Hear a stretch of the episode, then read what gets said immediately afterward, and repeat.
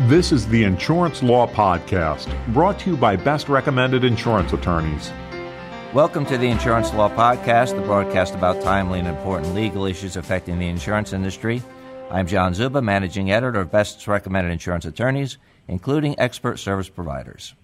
We're pleased to have with us this morning Derek Royster and Matthew Curtis from RGL Forensics, a leading financial investigations company with worldwide offices and coverage specializing in the economic analysis of major claims for the insurance industry. Derek Royster is a partner in CPA who works extensively with insurance companies and law firms to quantify economic damages and provide litigation support in high value and high profile claims and cases.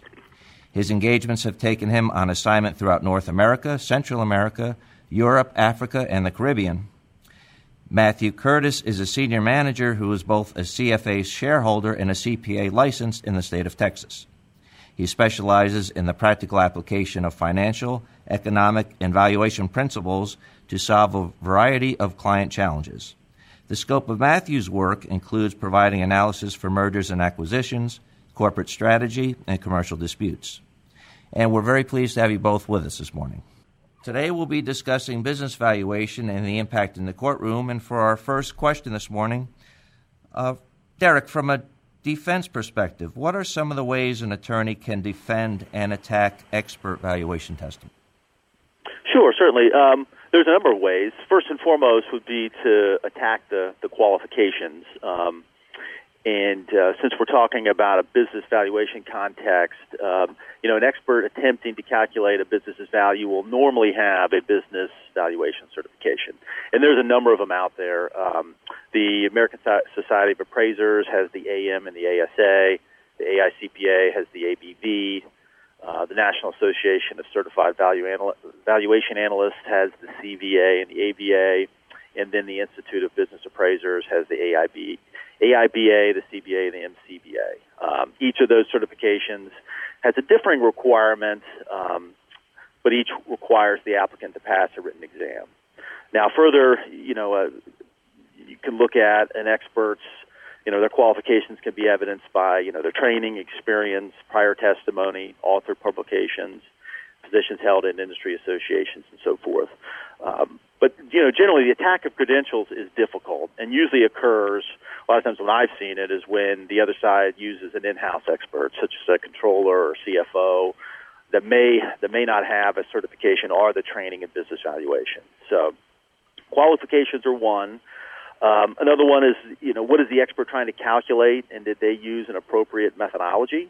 Um, you know, from an insurance context, you know, obviously on a first-party property insurance claim, you know, did the expert calculate in accordance with the conditions of the policy or the contract? Um, if you're looking at from a commercial litigation perspective, lost profits, you know, has the expert established that there's a reasonable link between the allegations and the measured damages? Um, what is the damage period being used, and is the length of time appropriate? That's another way I see quite often. Um, if the expert's calculating future damages, have they been discounted to present value? Because a failure to do so will overstate the damages. Um, another issue with methodology that we see is did the expert calculate lost profits versus loss uh, lost business value, or did they calculate both? And if they calculated both, is there a duplication?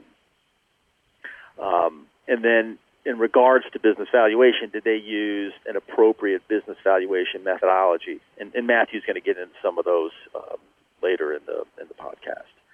Um, another way is did the expert base their analysis on a number of assumptions rather than facts? So, from a tax perspective, if so, uh, you know, I, the defense attorney should have the expert explain whether in deposition or cross examination at trial the assumption that they were used and then attack those assumptions.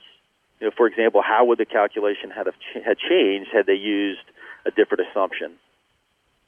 Um, another way is to identify the information the expert considered and, and relied upon. You know, were there certain facts and or documentation that was pre- presented in discovery that was not considered? If that wasn't considered, why not? And if it was considered, how would the analysis, the calculation changed? Um, another way is have the appropriate professional standards been adhered to. Um, you know, review from a defense perspective. review the standards for the organizations and the governing bodies which the expert holds credentials. For example, you know the ASA and the AICPA, as I mentioned before, and others. And did they, you know, did the expert prepare the analysis in accordance with those standards? Um, another way is to attack the lack of consistency with prior testimony or uh, publications and writings and so forth. I mean, recognizing that each case is different, but the application of methodology and theory should be applied consistently. So if you're to look at the experts' author publications, articles, presentations, you know, look at prior transcripts, uh, will provide insight into their position and, and either support or question the credibility. And then, you know, obviously attack any errors that are found. Um, a lot of the some of the major areas that we see are from an opposing expert is failure to consider causation. You know, were there other factors such as new competition, industry, or economic economic downturns that that may have impact, for example, may have impacted sales that were not considered. Um, you know, failure to consider all relevant data.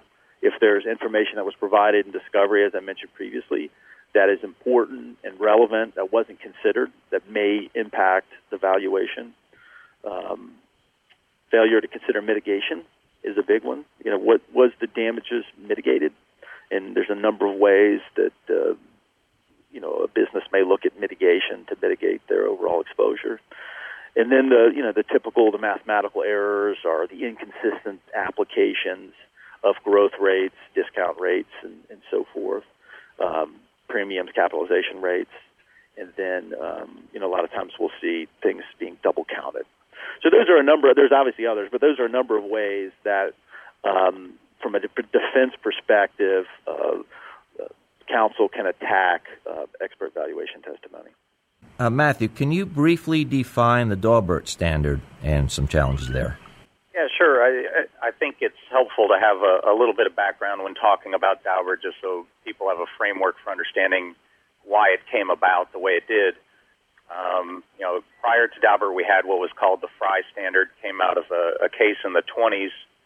Um, and what was basically ruled in that case was for scientific evidence to be presented, uh, it had to be uh, generally accepted uh, for it to be admissible into a, a trial setting.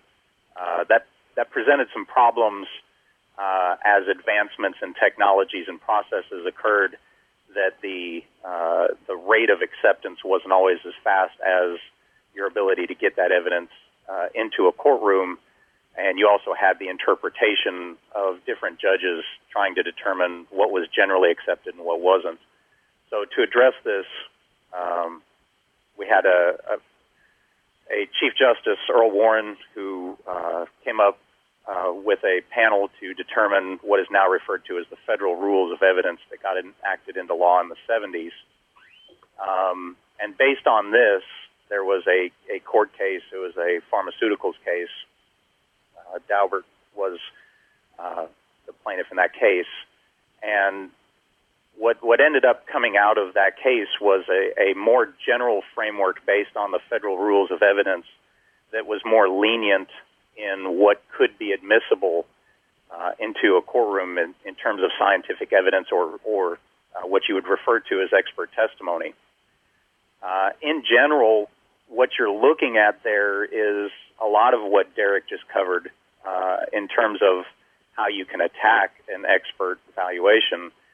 Um, and you can kind of frame it into three different buckets. Uh, the first one being qualification, uh, does the expert have the qualification, the knowledge, the experience to answer the questions that they're being asked? Uh, that's the uh, credentials and the knowledge part of it that he spoke about at the beginning there. Uh, the second question is Is the evidence that is being proposed, is it relevant to the question at hand? Is it probative? Does it answer the questions that are being asked? Uh, and then the third part is Is it reliable? uh, it's it's interesting the way uh, that it seems to be interpreted right now. Um, you don't have uh, as as many um, challenges based on qualification and relevance as you do on the reliability. Um, probably because those questions are more easily answered. Uh, there's a little more ambiguity around what is considered reliable and what isn't. And it's left up to the judge or the trier of fact um, to parse out um, what is reliable. Um, has it been sufficiently demonstrated that it can be put in front of uh, either them for consideration or the jury for consideration, and have questions about um, whether that's the appropriate methodology or not to use uh, to be parsed out through the competing testimony of the experts, or whether it's sufficiently unreliable enough that it should be excluded and not even presented for consideration. So that's kind of where we are uh, with Daubert right now and, and kind of how that works. And, uh, you know, generally provides a, a framework for considering those aspects of, of expert testimony as it comes into play in these cases. Derek, can you uh, tell us how insurance claims value standards affect or impact value results? Well, we often see claims being submitted uh, against a first party property insurance policy, you know, in which covered property has suffered damage due to some, some covered peril. Um, you know, these same claims may ultimately end up in subrogation against a third party with the first party property carrier seeking recovery from the party alleged to have caused the loss. Um, and then these claims can also be found in lawsuit filed directly against the third party and in turn as a claim against the third party's commercial general liability policy. Now, while the general economic theory and concepts are the same in each setting, the loss cover, the loss recovery will certainly be different in the property setting as the insurance contract is the differentiating factor.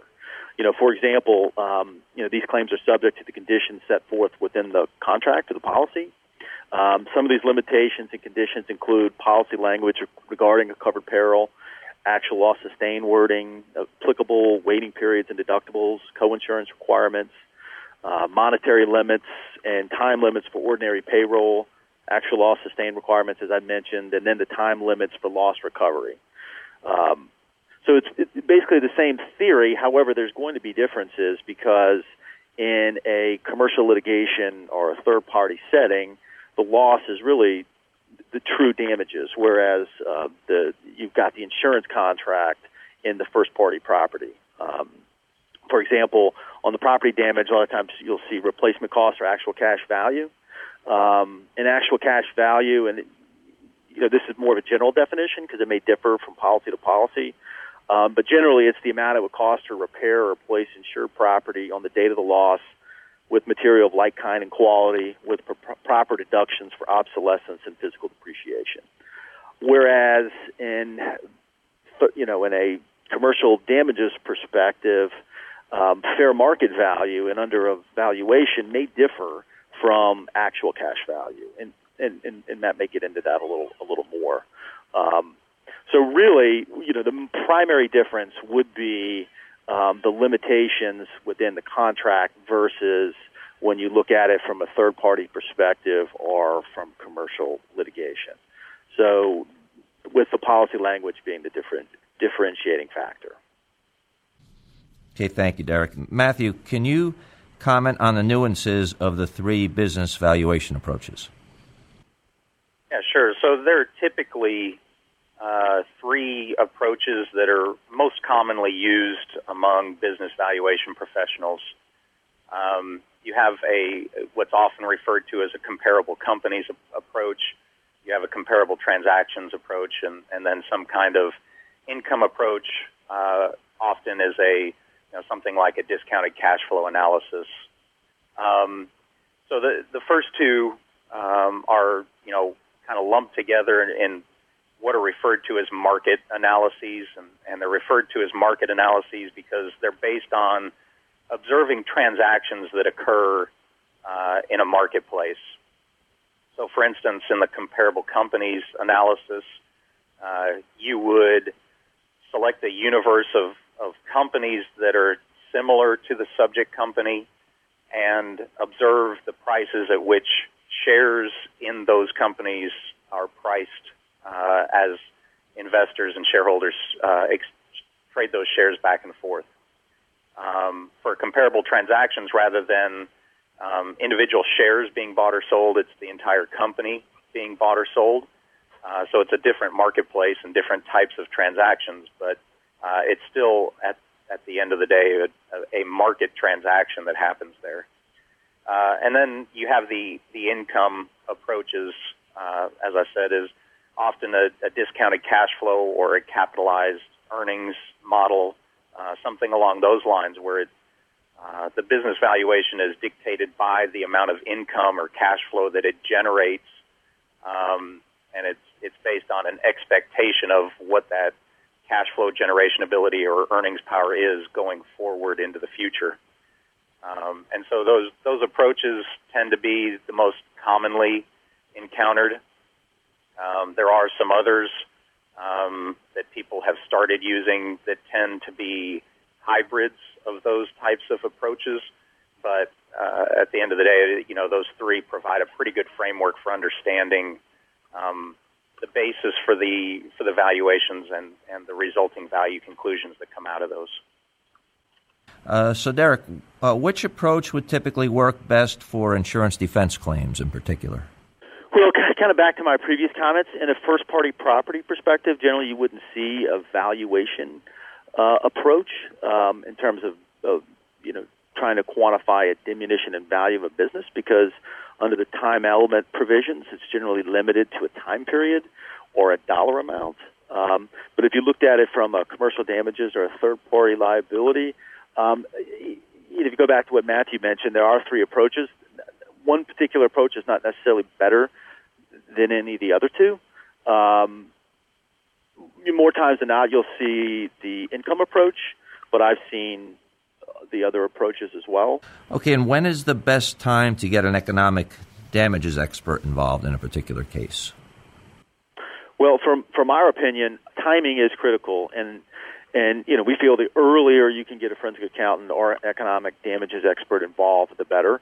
Um, especially because that expert can help identify, you know, the accounting and financial considerations of the case, and can identify potential problems early before they snowball. Um, you know, the the expert can assist with the, the preparation of document requests and help with you know questions for interrogatories, prepare questions for deposition and cross examination.